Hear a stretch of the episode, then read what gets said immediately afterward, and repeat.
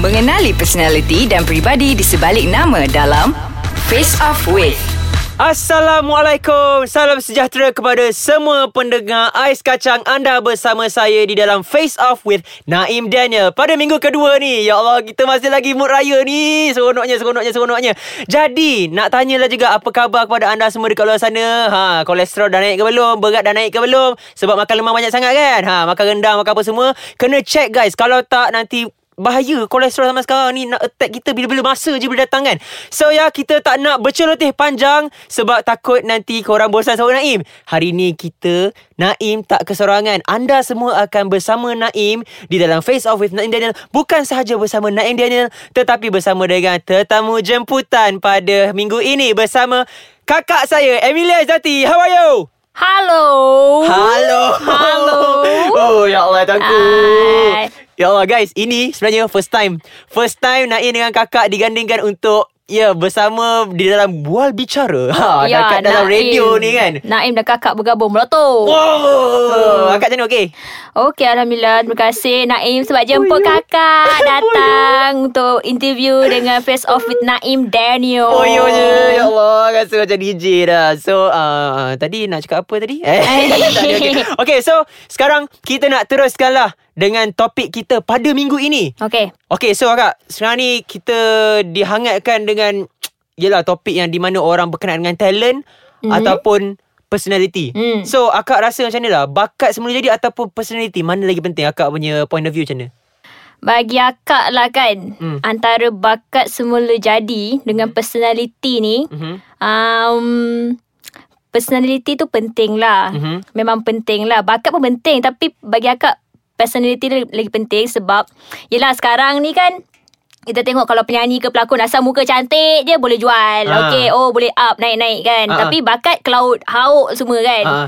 Ah, so tapi uh, bila personality tu ada, Mhm. bila bakat pula tak ada, Aha. macam kosong lah Macam no point lah Tak kan balance lah. Tak balance So apa yang kita perlu buat Bila kau dah tahu Kau dah ada personality kau Aha. So bakat kau kena Build up lagi tau Mm-mm. So sebab practice makes perfect Yeah, So nampak? macam uh, Sebelum ni kau berlakon kayu Tapi kau muka handsome Ah. Kan So tapi bila kau um, Keep on practicing benda tu So bakat tu akan Datang Yeah. dengan Automatically lah Macam tu lah Tapi kalau bila kau dah ada bakat semula jadi It's a bonus for you Bila kau dah ada personality Macam Ah, Naim itulah. lah. Naim main bonus lah. Oh ya ke? Perasan tak ada. Okay, so itu memang pandangan kakak lah. Kalau macam Naim pula, uh, dari segi bakat atau personality, macam kakak cakap, dia kena ada check and balance. Hmm. Masing-masing kena seiring. Kalau tak, kalau bakat lebih, personality tak ada pun susah nak jual. Hmm, betul. Kalau personality lebih tapi bakat tak ada pun susah nak jual. Lagi betul. So, kena gerak seiring. And ya, yeah, selalunya dalam isu ni bukan saja dalam bidang hiburan lah. Selalunya dalam pekerjaan, sekolah. Tak Hmm. pun dalam peringkat tinggi, universiti pun ada juga masalah macam ni kan. So, macam kita nak cakap lah Benda ni bukan sahaja dipupuk pada Yelah Bila nak start tu baru nak buat kan So kena mula pada awal lah kan Ah, yelah betul lah Tapi mostly dalam akademik pula mm-hmm.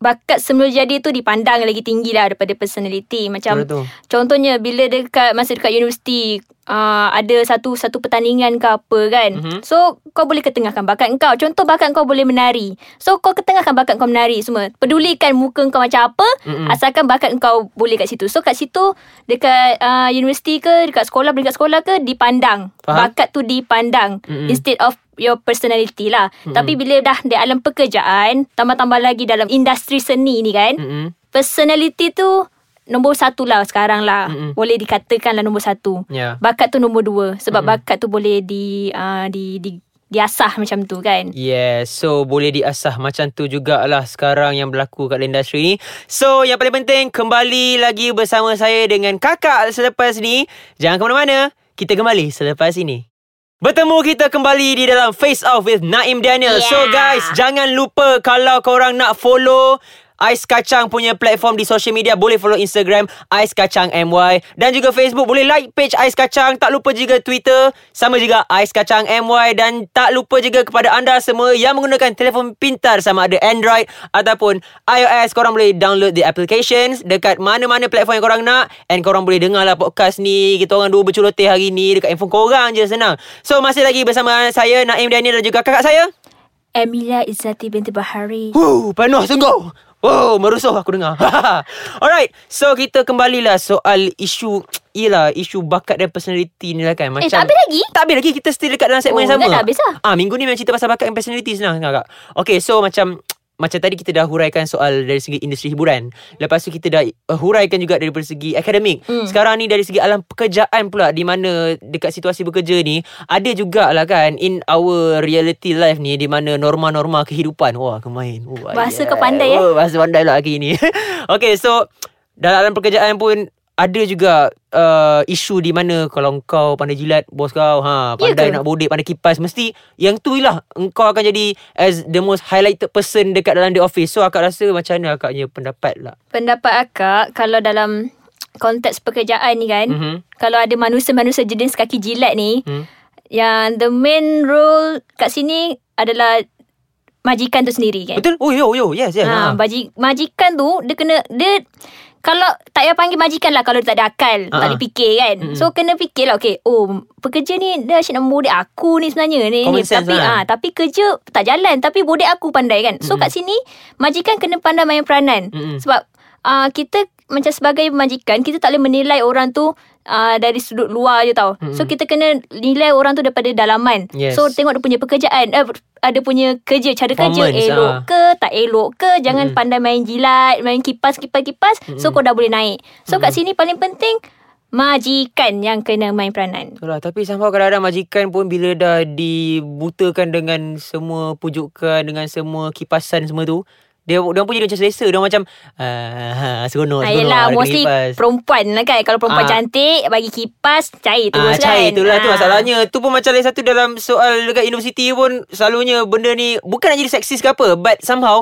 Lecturer dia akan lebih pilih kepada gender Macam okay contoh Kalau perempuan ni lawa ha, Senang semua dapat A Senang ni dapat kredit lebih ha, Ni semua macam tu So agak rasa macam mana Kenapa lelaki sering ditindas dalam masalah ni Lelaki tak boleh kipas ke Allah? Hello, hello. Laki tak ditindas, okey? Okey, ni pengalaman pengalaman betul lah ya, Kak. Eh, masa zaman zaman akak belajar dulu. Hmm.